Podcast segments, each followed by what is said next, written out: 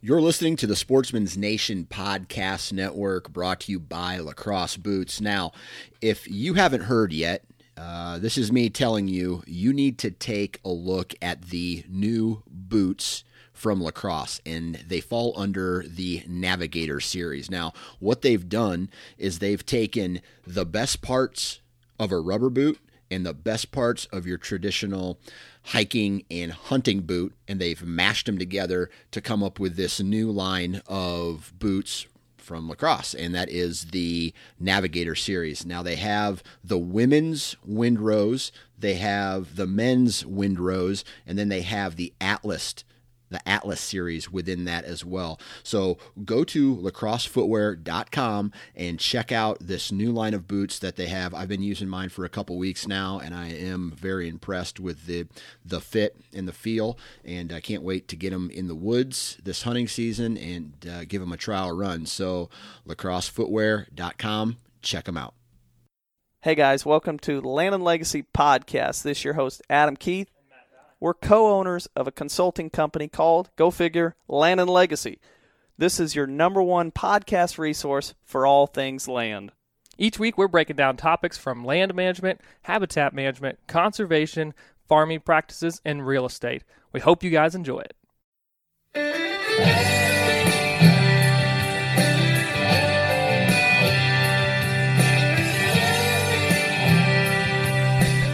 Hey guys, welcome back. Adam here. Matt's here. And thanks for coming on for another Land and Legacy podcast powered by Stratton Seed Company out of Arkansas. Absolutely.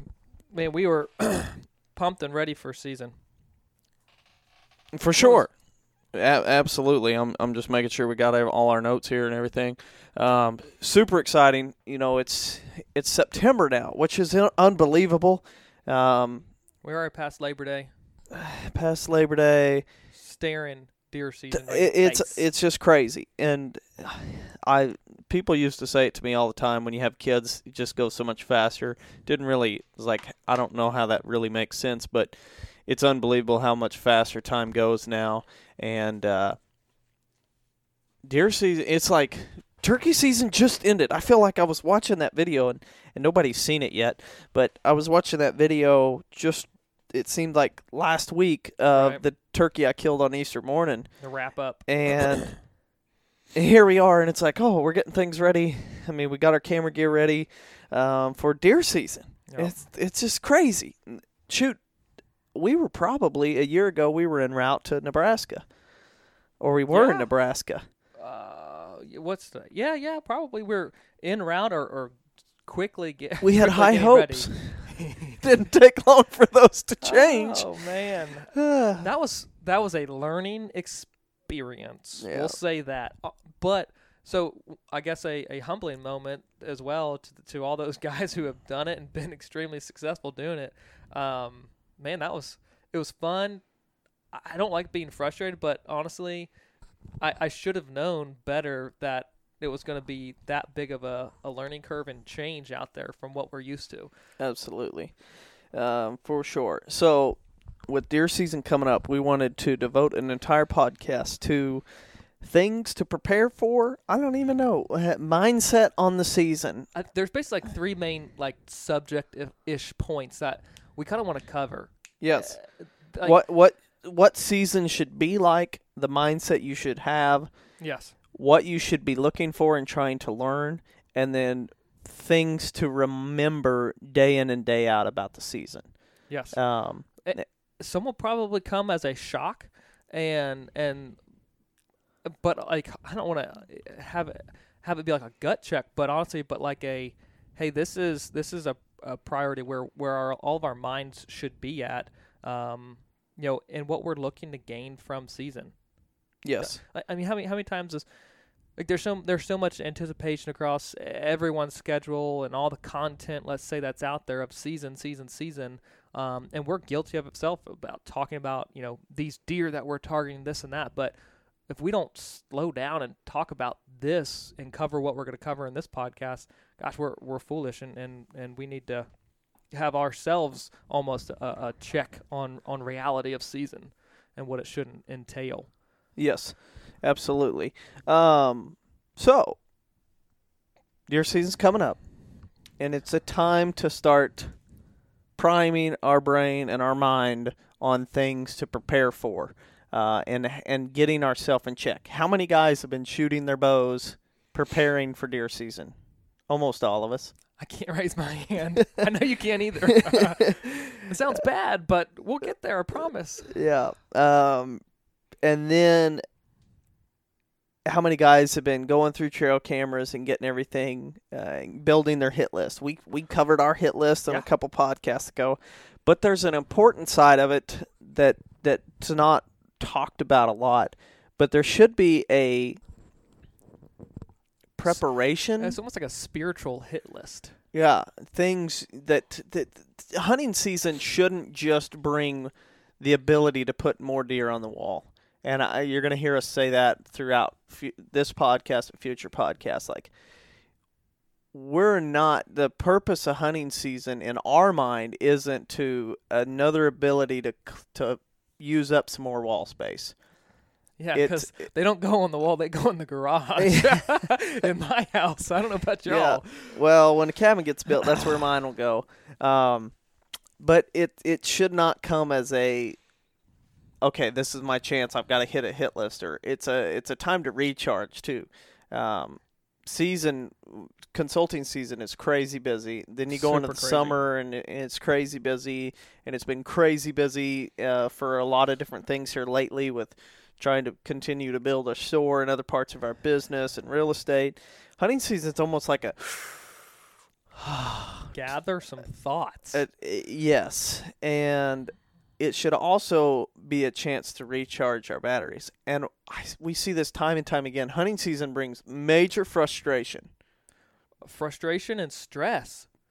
Like that's what I don't quite understand of like stress of like performance that falls like directly on someone's shoulders. It's like, I got to kill a good deer. I got to kill a good deer. So-and-so killed a good deer and I've got to kill one now, or people are going to think I'm a bad hunter. I got to answer that harvest with this harvest and whatnot. It's like, I don't think I could honestly say I've never felt that stress or that desire to just go and kill something. I love hunting and I love being successful. I love hunting. I love looking at these deer and saying, yes, that's a target buck. Like I can't lie. I'm not going to lie about it because I do. But also my mind is split and it's like, I also have these objectives of like time spent just outdoors and thinking in a stand of, I can't wait to just experience whatever it is, like the sunrise, that a mindset, a motivation, whatever that God wants to share. Like I'm just sitting there thinking, this is a fun morning. Like that's the thing I don't get. Like everyone, I don't care if you've had a successful season. Like last year, we both killed deer. That was fantastic, but we hardly hunted. But I would still look back and say, even if we hadn't killed those deer, that was a fun season. Like some of those mornings, some of those experiences in a tree stand were awesome. Seeing what deer do, watching fall, watching the leaves. Like I'm not trying to be weird at all, but it's like that has an impact on all of us.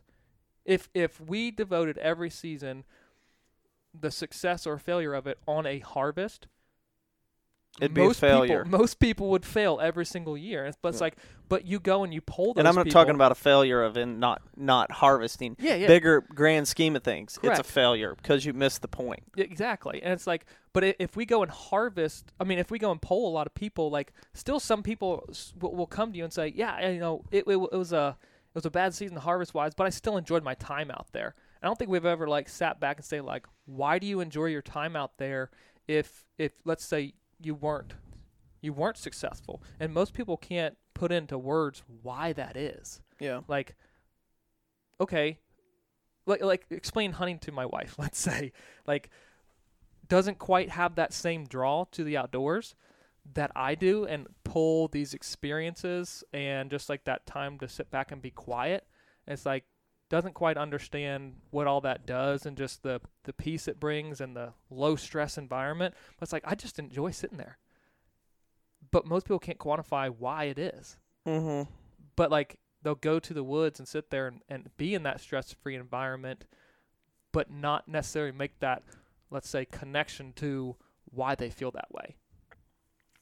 Like, yeah. It's not, and sometimes it's not even stress-free. Like, it's a bad scenario if you carry that stress with you.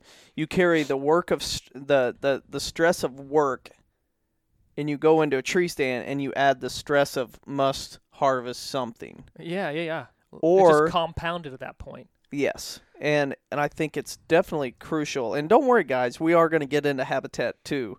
We got to address this though.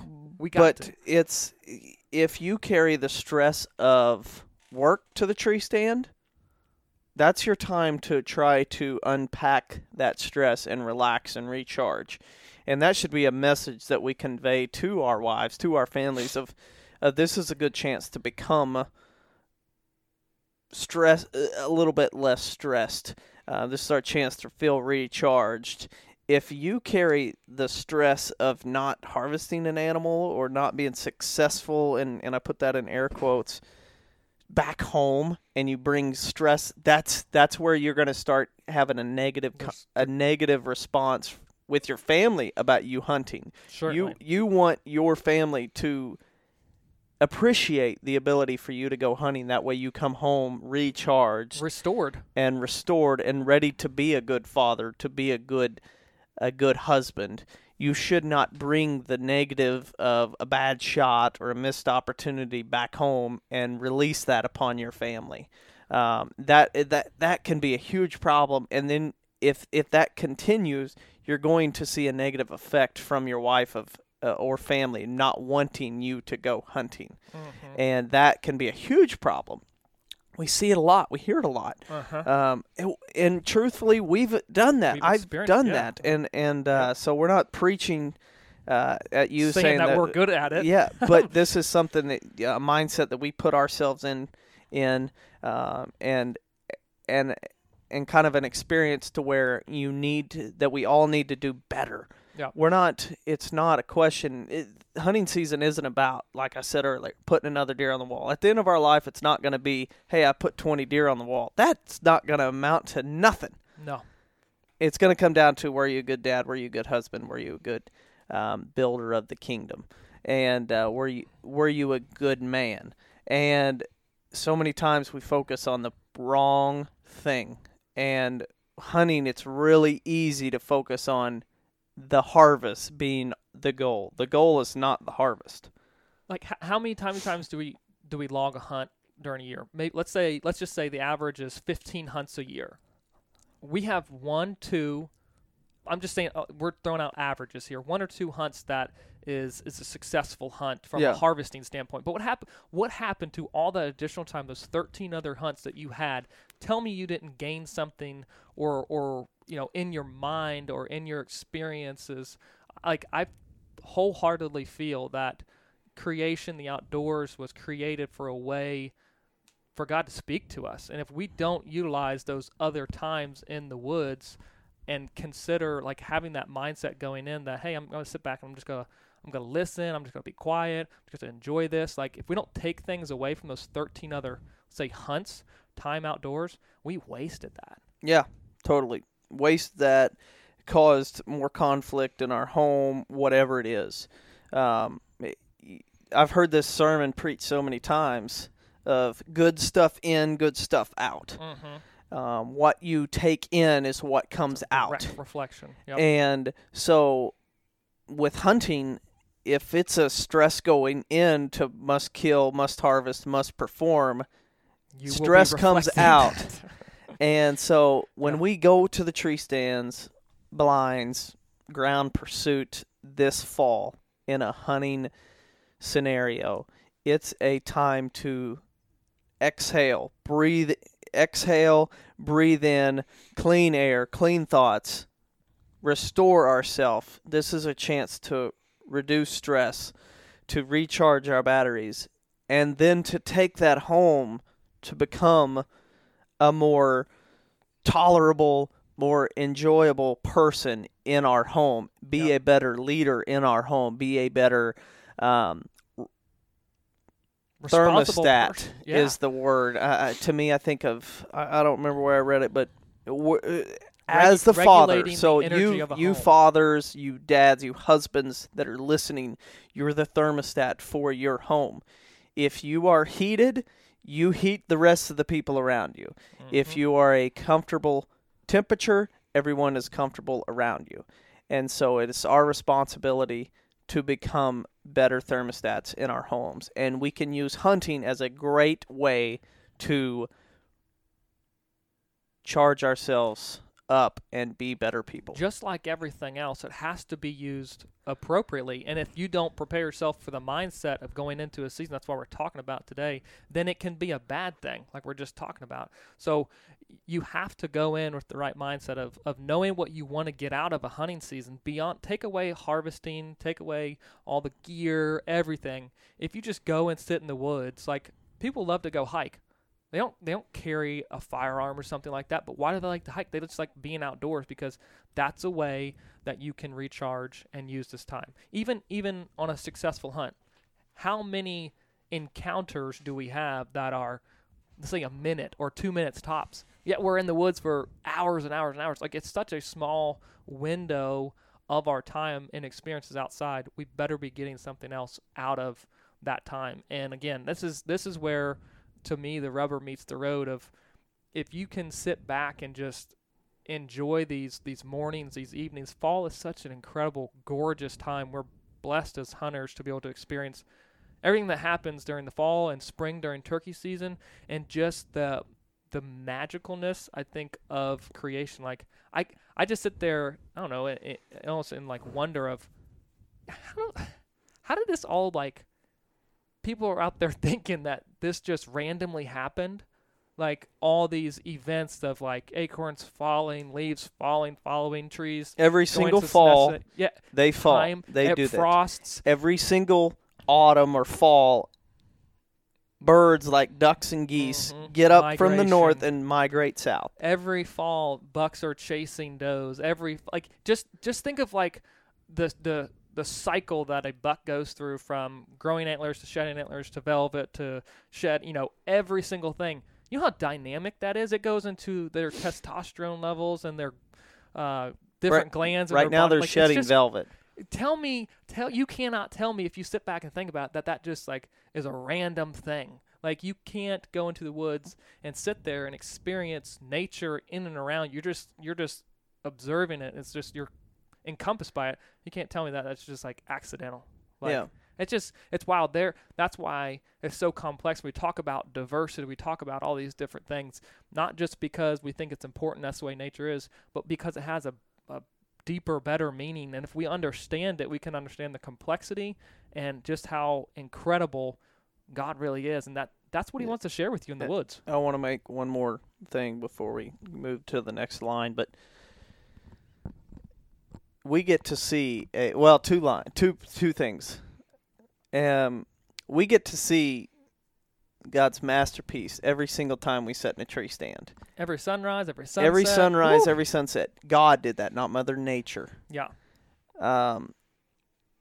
He designed that, and he's showing his full power right in front of our very eyes, and we get to sit back and see that show, see that movie, see that performance. Every day you're in the woods. And some days are way more colorful than others, but every single time it's a gift to get to see that. And so it's a good time to not get consumed by the act of one little brown colored animal, but a full performance of everything else that's going on in front of us. Because it's not only that, but we get to see this in how many other countries in the world would you get to experience something like this? I already won the lottery. I was born in the U.S. of A., baby. And bow in my hand. And so this is a great opportunity as we're getting ready for deer season to think about all these things and put our mind in a time. I'm going to share a story with you, Matt. I didn't realize I do this. Or yep. With the audience too. I don't think you know this. I think they're listening. Maybe. I didn't realize I did this, but it's funny. Now I do it purposely, but I was doing it subconsciously, just of every time I was going to the farm. you know, we go to the farm. It depends on the week, but we don't get to see it a lot during the spring when we're working. But we go to the farm quite a bit during the summer months as we try to catch up on work that we didn't get to do during the spring. But I would call my wife while I was at the farm, and I'd be like, hey, just how are you guys doing? I love you guys. Thank you so much for letting me come down here and do this. Mm-hmm. Had no idea what I was doing. And she goes, boy, you try to make yourself seem like you're in a really good mood when you go to the farm, don't you? And I'm like, what? She goes, every time you go to the farm, you come home and you're like, ooh. I'm like, I had no idea I was doing that. And now I do it to where she has a great, a better mindset feeling for the farm than... So that's one good thing I do. Here's the bad thing I do with it. When I come home, I still think mentally I'm at the farm. Your mind's there. And I've really, I'm going to pull the hammer out and smash my toes. That's a horrible habit that I have, to where I sit here and I daydream about things that I need to do at the farm, to where I don't perform on things I need to do here at home. You're not present where you're present. Yes. Everyone is guilty of that. It's so easy to do, but I think what we're basically trying to say is, be present in the tree. Like, put the phone away. Mm-hmm. Look at what's happening around you. Know why it's happening around you, and that's going to allow you to be a better hunter, better woodsman, all that. You know, cool, great, grand. Let's allow you to just soak it in, and there will be a piece that just comes over you if you have that right mindset and you're not distracted. You're not just focused solely on tagging a buck. You're focused on, honestly, yourself. Truthfully, it's not a selfish thing to take time for yourself if you're doing it for the right reasons, and allow that understanding and that grace that is out there just waiting for us to just honestly soak it in. That's why nature, the outdoors, whether you're fishing, doesn't matter what you're doing outdoors. It's just an enjoyable experience being out there. And I think we can all sit back and take some time prior to season opening. Hopefully it catches people. I know, shoot, Wyoming's open, North Dakota, Kentucky's about to. Places are already opening up, but hopefully this catches everyone and just allows you to slow down and think about it and get your mindset for season to be able to have a successful one outside of harvest. We wish you the best of luck on that, but this as well, because it's I'm going to give even you guys more important. A call to action, more a challenge important. To you guys. Matt said put the phone away. I'm going to tell you to get the phone out during this portion of that. Download the YouVersion Bible app. Mm-hmm. Read the verse of the day and then reflect on that while you're sitting there thinking and exhaling and just trying to live in the moment. And I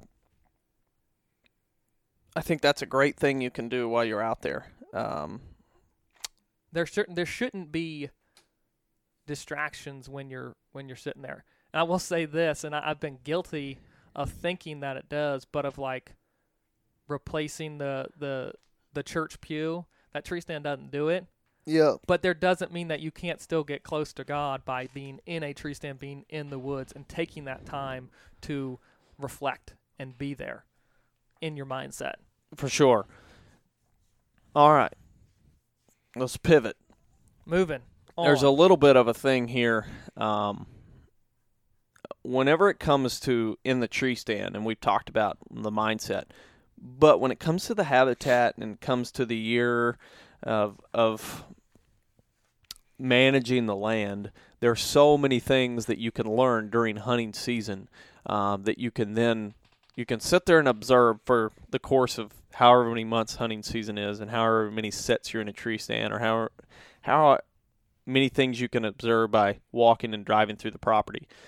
You can take all that information, because I think when it comes to land management, a lot of us would say it's for we manage the land so we can have more enjoyable sets during hunting season.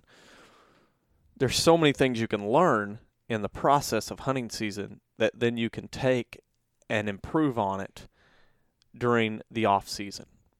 And so hunting season, from whether it be August through January, you can sit back and figure out things that can make you a much better land manager or steward of the land throughout the off season. So while you're sitting there, notice the attractions. Notice the things that deer are drawn to. Learn upon that. So if you're sitting in a food plot and you notice that deer are coming out in one portion of the food plot, and you're like, why do they always come from that area? Figure out why they're coming from that area. Or take that. I would encourage you to take a notepad. If you can't remember these things while you're in a tree stand, take a notepad and write them all down when the hunt's over, of what it was that, in Rocky Top food plot or Ruby Ridge food plot, those are just a couple of names of the food plots we have. Deer always come from the southwest. Well, once season closes, go into that food plot, walk to the southwest, and figure out what it is that they're coming from. There's a resource there. There's a reason. It might be more sunlight, better cover, more topography, the wind swirls, whatever it is. There's a reason they're there. Figure it out, and then take that, learn build from upon it. That. Yeah. Maybe you can find another place on the property. You know of another place that's just like that, where you can experience the same type of success. What's one of the, whenever we're consulting, we're going around touring these properties with people, one of the biggest questions is when we get to a new place is, okay, well, what do you observe here? Like, tell me what you see happening here. 9 times out of 10, most times I'm going to say, I have a really good idea when we show up of like, okay, I can see this kind of happening. This is probably why. But I'm not saying I want that client to verbalize what it is that they see. So they're basically from opening to close of season discussing, and that they're observing things, let's say appropriately from this stand, because that dictates what you're going to do, what the recommendations are based on how deer are naturally traveling or not traveling through a certain area. We definitely want to build upon what the deer do naturally. 100%. I posted this week on our social media handles a picture of a deer, a really nice 10-pointer that we have on the Prairie Hollow property, checking a mock scrape that we had set up. And we got to ask the question, when do you start putting out mock scrapes, or when do you start monitoring scrapes, and where do you put them? Do you like vines versus scrape limbs or lichen branches better? It was a kind of a back and forth conversation, and it really comes down to, we don't want to try to make the deer do something that they're not already kind of doing. Oh, yeah.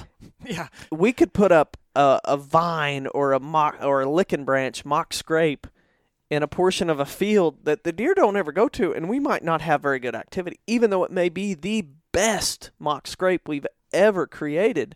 We may have very limited results, but we may go to a portion of a food plot that deer, it's like the first place they come to, they're enter the food plot, and it may be a junky little lichen branch that they hammer and use from September to February.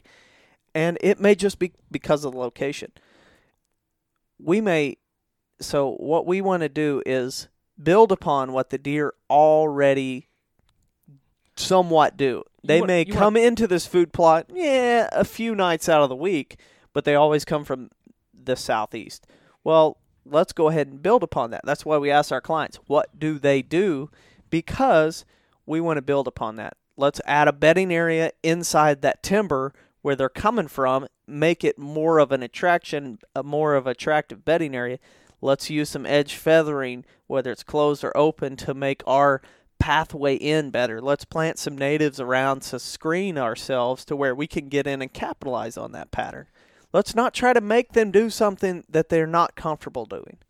You want to basically, anything that you're doing on the property is to complement the natural travel corridors, the behavior that deer are doing. They're doing it most likely because of security reasons. And if you increase the amount of security and try to not force them in an area that they don't want to go, they've obviously chosen this path because of, again, topography, the way the wind swirls. That's the safest route for them to get from A to Z.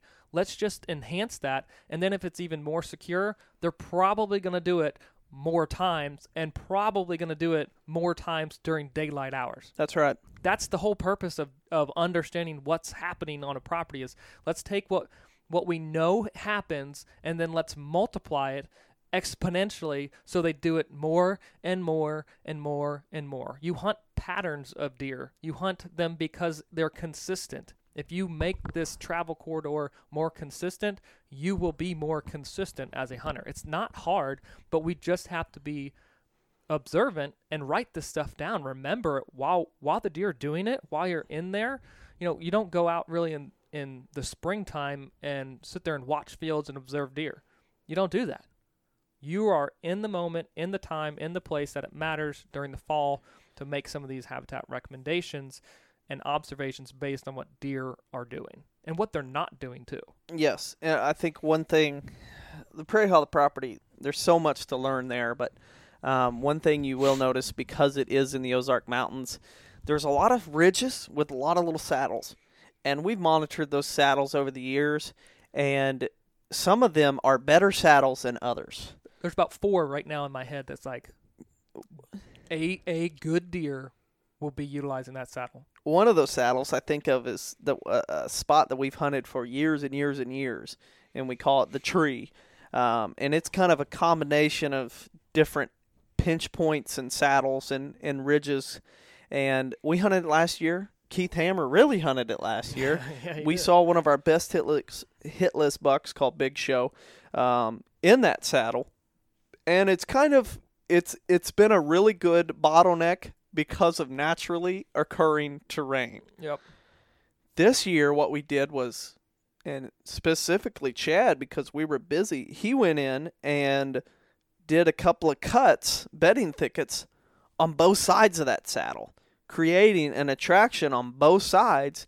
And, that will and not necessarily right off the slope. No. Like, these are spread out a couple hundred yards in each direction, but that doesn't matter. Again, it's a defining feature in this area. Deer are already using it, so we put those features, whether it's, again, we wouldn't do this, 100 yards off that saddle or 200 to 300, they're going to use that saddle that much more. That for sure. And so I'm excited to hunt that one, monitor it this fall. Now, it's going to be a little bit different than it was last year. Last year it was really, really good because we had heavy acorn production. Yes. This year we don't have a lot of acorns other than our red oaks, so it may get better late season. Mm-hmm. We've got a great food plot up the hill with Ruby Ridge, and so it could be a really, really awesome area to be, and especially late season. Another key thing that happened, and we did it based on the observation that Keith Hammer and you had with Big Show, is that deer, when he came up out of one of those draws to cross the saddle, he wanted to kind of come a little bit back behind the stand. And so there were some trees that were laid down, hinged over, and some laid down flat behind the stand to push the deer up in front of the stand so they would not come back behind. And some shooting lanes put in. So additional shooting lanes. If he does come in that area again, we're ready to capitalize. So those are the type of things that you have to be watching. And again, it took, 5 minutes to lay some trees over, but it's one of those things that, okay, it may make the big difference, the next encounter that occurs there in that saddle, and you don't want to miss those things, so make sure those observations are recorded and that you're just taking note of them, because they're easily missed, but those things that we often tend to overlook make the big difference the next couple years. So and that's like, you know, you can come in and make a – well, we talked about it honestly with Matt Ross on one of the podcasts, is doing taking a big wide brush across the property, making these large changes and bedding thickets and things like that. And that will increase the overall attractiveness of a property. But when you come in with that fine-tooth comb or that fine detail brush on a property, that's when you really see – things occurring, and thus hunting strategies really extremely efficient, and deer movement work really nicely on the property. I think, you know, when it comes to these observations, that's one of them. Put up trail cameras, monitor your trail cameras, and see kind of where the activity is. Is there saddles? Is there into food plots? Really observe, and not just observe food plots, but observe like there's so many different things you can observe about a deer's activities. Is this food plot, and this is one of the biggest ones that I noticed, is this food plot's great, but it seems like deer only get here after dark. Yeah. Well, that tells us they're bedding probably a long ways from here. Or the conditions are horrible to hunt. Or you guys have hunted the crap out of this spot to where deer know, don't go there till after dark when Tom, Dick, or Harry climbs down out of his tree stand and leaves. That's something. That's a sign. That tells us we need to do something to make deer feel more comfortable. There's a long list of things you can do to make this spot better. Make them feel more comfortable. If it's a 2-acre food plot, break that thing up. Add some cover to it. Add some strips out in the middle of whether it be an annual screen or an annual food plot that's going to get tall, and break it up to where deer feel more comfortable. Plant the outside perimeter in an edge blend of native grasses and forbs to where you've got some height to where deer feel comfortable coming out into it. Edge feather the field. Mm-hmm. Then not only that, go back in the woods. Let's say let's play a little bit scenario here and say it's a 2-acre food plot. Deer don't get here till after dark. Whenever the conditions are right and they do move during daylight, they're coming from the west. Okay, well, let's look at an aerial image. Let's walk that during late season or after deer season. Let's say you did that last year, like, they're on the neighbors. Well, that's a sign to say, okay, come January, I'm going in there, I'm going to blow down, and I'm going to cut out a half-acre or an acre area, and I'm going to make it a bedding area. Mm-hmm. Because I'm going to make a huge assumption here, but I feel pretty accurate in saying that, you know, we worked – In 2.5 years, we've covered almost 40,000 acres. We've seen a lot of ground, not just in consulting, but real estate. I'd say there's a pretty good chance that just by adding that clear cut, you're going to have probably better cover, better habitat than the surrounding area. Yeah, there's a very good chance. And so now you have the most attractive bedding area. We've seen a lot of good, but boy, we have seen a lot of bad habitat. A lot more bad than good. And that's why this podcast has content every single week, because there's always something to talk about. Yeah. So we made our bedding thicket. Now this winter, I'm going to go in and I'm going to plant my native grasses and forbs around the perimeter, the first 5 yards. Yes, you're losing acres of a food plot, but it's 2 acres, and the side doesn't grow that well anyway. But natives will. These plants are designed to do this. But natives will because they're perennials and they have a much better root system, and they're gonna do better. Plus, we're gonna edge feather, so we're gonna get trees, not so much. We're gonna get plants out from under that drip line, and we're gonna build that edge. We're gonna make a staircase with multiple steps. We're gonna go from mature trees down to edge feather, young forest saplings, shrubs, to then perennial grasses and forbs down to food plot. That creates a better edge that deer are more comfortable using, and they're going to move during daylight hours better. If it's a 2-acre field, let's say it's a rectangle shape, we're planting the center 10 yards in something like heritage blend or sedan grass or corn even, to where deer feel better because they're more comfortable, and it breaks up that field where if you're on one side, they're on the other, you can grunt, and they have to come looking for you. Here's the other thing. I know there's probably someone out there thinking, guys, I have hunted this property for years. I have, or I'm new to this property, and I hunted all season long. There was no consistency to anything, like nothing. And it's like, okay, that's every guy in timber country. Okay, that's if that's your case, then you have to start the basics. You have to get that broad brush out, and you have to start painting these massive areas or larger areas of dense concentration of early successional young forests, these bedding thickets, because if you have zero consistency on your deer patterns, it probably is meaning that you have random food sources, not defined food sources, and you have probably very poor cover around the whole property because they're bedding wherever they want to. So that randomizes the activity or observations that you have. If that's the case, then you need to improve those features on a property. Make better cover. Offer different forages. Improve those forages. Know where those forages are throughout the entire deer season. And you, too, will then find consistency or create consistency in deer movements and be able to observe and then work your way to those finer brush strokes on a property that we're talking about. I think one of the biggest problems and the biggest errors I've made in the past and I see being made is when you have inconsistent patterns, the first thing we do is add a food plot. Yeah. Yeah. Well, that tells us a chance of where they're going. We still need to know where they're coming from. I want to fix the problem of knowing where they're coming from. And in our observations across the country, one of the biggest things is not knowing where deer are bedding. This is another question that we always ask. Quality cover, quality bedding, hand in hand. We're not talking about like a specific bed though either. We're talking about just a few acres in which you know that slope because of the cover that's there, not just because of an area, because the cover that's there, that's where the deer are bedding. How many times have we had in 2 years a client call us or send us a text or make the comment that, man, I went back in. I just had it this week from a client, Russell Kaiser down in South Carolina, tell me he did these bedding thickets, and he's like, it's like magnets. And there's dirt trails. He sent me pictures. Dirt trails coming off the hill from the bedding thicket to the food plot. And he's like, it's unbelievable how much they're using it. I think that's important to note that that's in South Carolina. Well, deer range from, obviously, Missouri to South Carolina, but guess what? The need and the presence of young cover in those areas is applicable to deer in South Carolina and Missouri, the Midwest, the northern states, the southern states, the northeast. It does not matter. Deer are deer, and it works. They need it. Don't overcomplicate stuff. Young, early successional cover and young forest will attract deer. They will bed in it. They will do it. I promise. I want to shout out to Jay here.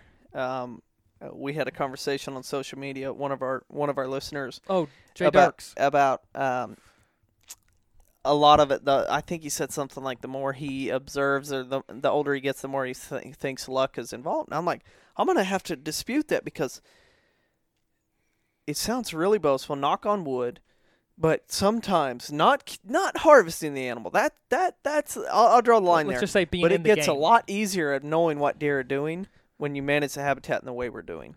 Because it seems like sometimes it gets pretty easy to say, okay, here's 200 acres of closed canopy timber, bedding thicket there, here's a little food plot. Deer bed there in those bedding thickets, and they come to that food plot. Doesn't mean that you avoid all the other areas of the timber, but what you're saying is you're identifying point A and point B. You can get between it because there's this nice topography, terrain feature. That will kill deer. You will. That is a way to better hunt a place. But if you want to manage the whole thing, yes, we're going to do more. But if you want to just be successful, you can do that. Walk away from the property. That's all you do, and just hunt it. But here's the thing that makes hunting... If you're, because oh my gosh, how many times we talk about analysis of paralysis and people just overthinking deer in general. The number of motivating factors that make deer do what they do is honestly really small. Yeah. If you understand those few basics and understand how the habitat will relate to those basics, then you know what deer are going to be doing. You know where they're at, when they're going to be doing it, and you get there and you put an arrow in them. It's. I don't... Don't overcomplicate it. Golly, please don't. Please don't, because it is that simple. Yes. If you have a very monoculture or a timber lot that's all the same and it's all closed canopy and you go in and you add these little changes, the diversifying, adding young forest, adding some cover, that is easy. And my goodness, deer use it. And then you start adding in other things to manipulate the deer travel, it gets a lot easier. Mm-hmm. Now, killing the deer is not easy, but you better your chances to where is it luck or is it that you did the work and you put the time in and now you played the wind right. You made your chances of seeing that deer, having that deer in front of you better. Is it really luck now? To me, if you have inconsistent patterns, inconsistent movement, not defined features on a property, yes, there's luck involved. It's a random chance that you're hunting at the right time, that the deer walks by, you guessed it right. Great, fantastic. I've been there, done that, had those opportunities. But there's a difference between, making the conscious decision to improve these areas for better hunting and for better resources on a property and hunting it and watching that plan come together. That's not just random luck. That's okay, intentionally going in and doing things and knowing that it will improve your hunting, seeing it happen. It's funny because it's like just a minute ago we were talking about how things are so complex, all this stuff. It's like, in a nutshell, things are simple the way they are, but what drives those factors, it is very complex. But we can simplify the complexity and just say, deer do this and deer do this, and they're going to do it these times, so we're going to make habitat good around it. I'm not trying to downplay deer management, but deer are one of the easiest ones to manage compared to other by far other game species or non-game species. Quail, it's turkey, a lot harder to manage for grouse, quail, turkeys than it is deer. Woodcock. Yeah. So let's think about waterfowl. Holy cow! You have to have. I'd much rather manage a deer than a migratory bird. Oh my gosh. Yeah. So once again, just the whole time you're hunting, make those observations. Put them in a journal, and put a plan in place. Make the observation. Are there more deer on my property in September when acorns are falling, or are there more deer on my property during January when I have a lot of woody browse, a lot of young forest, a lot of food available? When are the deer leaving my property? When are deer on my property? Let's find, okay, the deer aren't on my property much during this time of the year. Let's fix that. Let's find how to fix that. Let's use the podcast from last week with Dr. Craig Harper and say, you know, during the early part of season, there's not a lot of deer, but I have some oaks. I don't know why they're not here. Well, maybe they're not making a lot of acorns. Maybe we need to fix that. Let's release those trees and hopefully add some more food available for the deer. And I think that's important to know. Okay, from your observations and understand what's occurring. But then if you stop seeing deer, you have to look outside of your property. You have to know what resources are around you in the greater neighborhood. Why was there a shift? Why was there a change? Identify that resource and then replicate it if you can on your property. And if you can't replicate it, then utilize your property to create something that will be a competitive resource at that same time. Deer... During the day, deer are going to bed down and they're going to feed. If your neighbor has all the food, then by golly, you get all the cover. Yeah. If your neighbor has all the crops, then you add all the bedding. I would much rather, by the way, have all the cover. I would too. I know we've done podcasts where we've talked about that, but I would much rather have the cover than all the food. And there's a lot of reasons, but I'm going to make one big observation for you to chew on. During the time of the fall, when deer are the most susceptible, and let's just say when they're the dumbest, when they're thinking about breeding, when the rut is occurring, they're most likely going to be around cover. Yeah. And I would much rather have the cover when deer will use that the most when they're the dumbest. Therefore, the deer you may not want to shoot and you want to see reach an older age class, they're hidden on your property. Cool. They're not running out through the neighbors, shooting lanes, getting whacked. In legal situations, everyone's hunting during daylight hours. And if you have the deer on your property during daylight hours, hey, where the cover is, you have the best opportunity than anybody else around you to harvest those deer. Yes. Done. That's why I want cover. I would rather have the cover. Now, I would want all of it, but let's not be greedy. I just say I'd rather have cover if I had to choose. Yep.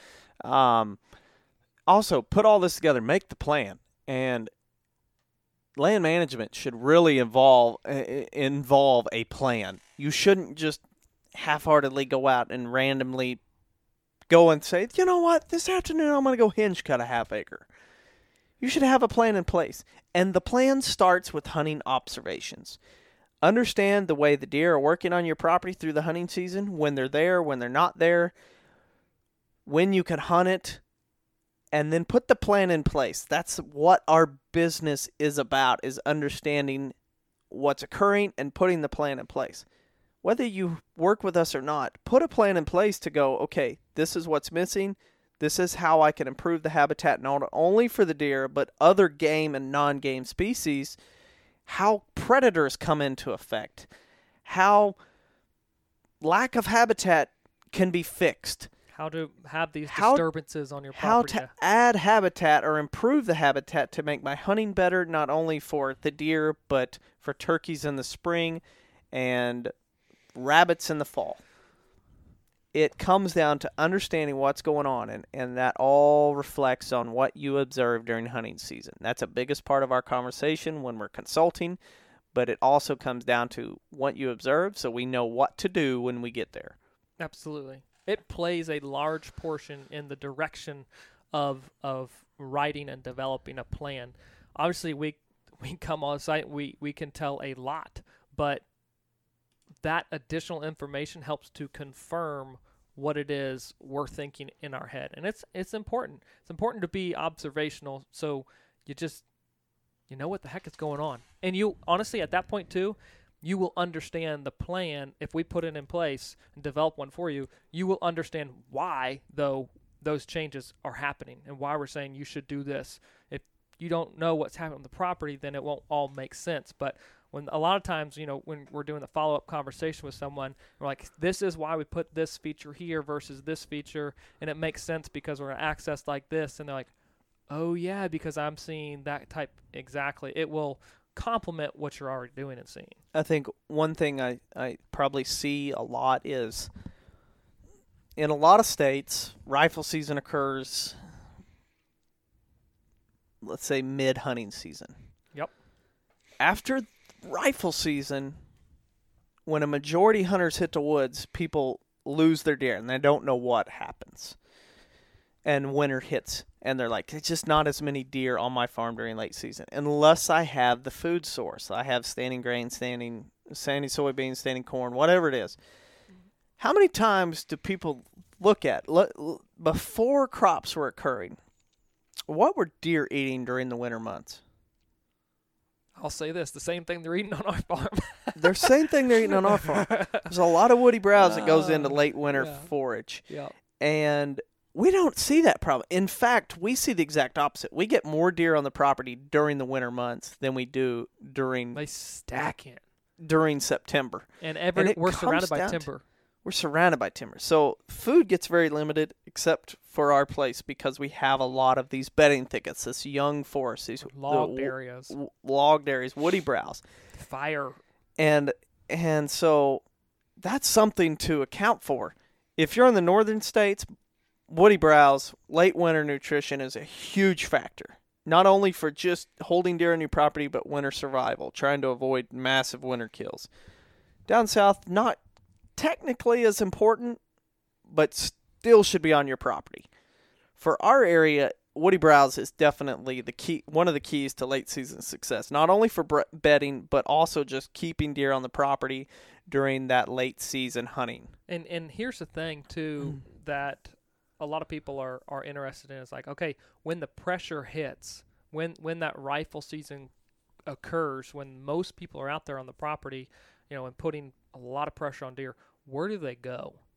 Like, if you are seeing an influx of deer activity in and around rifle seasons, that should be an observation you're having, because that should tell you that I have adequate cover on my place. Deer want to come to my property because I'm hunting it right. I have hunted it right throughout the season, and now I'm observing deer focusing their time and energy in and around my thicker areas because they do feel pressure. They do need a place for refuge and security. If you're not seeing that increase, that tells me and should tell you that there's better cover elsewhere. Yeah, for sure. So, this fall, this hunting season,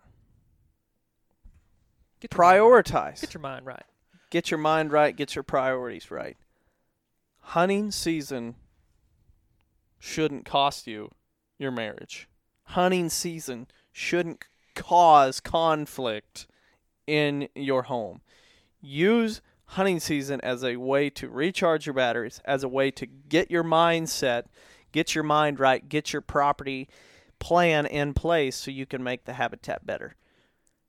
Use it to your advantage. Use it in what it was designed to be, a way to provide food for your family and a way to be a recharging for your soul. Yep. When the kids ask to go, take them. when your neighbor has to go, take them. We're losing way too many hunters for us to get selfish and focus on trying to just kill that one deer and not think about anything else. And if you understand and feel the way that we do about your time in the woods and what it does for you as a recharge, why do you want to not encourage other people to do the same and experience the same thing? If you're not offering those opportunities, then you're not encouraging people to draw closer and to experience the refreshing, the recharging that you get. So it's important that we get other people outdoors and Absolutely. Just in touch with creation and nature. Also, go check out our YouTube channel and please subscribe. Deer season will be here soon. You're going to see a lot of hunting videos and Ooh. A lot of videos being dropped. A lot. We just dropped one this week. Well, it'll be last week when you hear this podcast. Planting into standing beans. We've got a lot of food plot strategy involved on our YouTube channel. So please go Land and Legacy with the and sign yep. and subscribe so you can help support us. We are rapidly getting booked up for winter and spring. So yes. if you guys want to reserve spots or for inquire, consulting, yeah, for consulting, please email us info@landlegacy.tv and we will get you on the books and try and make that happen. But man, it's crazy how quickly that's getting booked yes. up. But anyhow, extremely blessed. Thank you guys so much for listening. For sure. And we just had a recommendation come through on Facebook while recording this podcast. Much appreciated.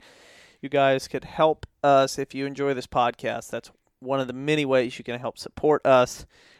Use our online store. Right now it's just lanolegacyapparel.com.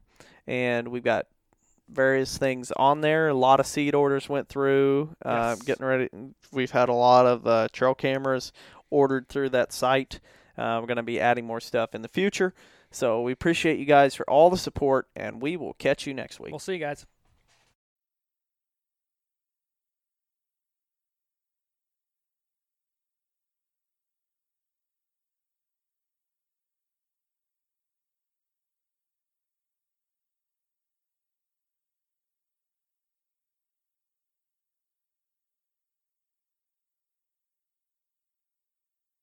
Yeah.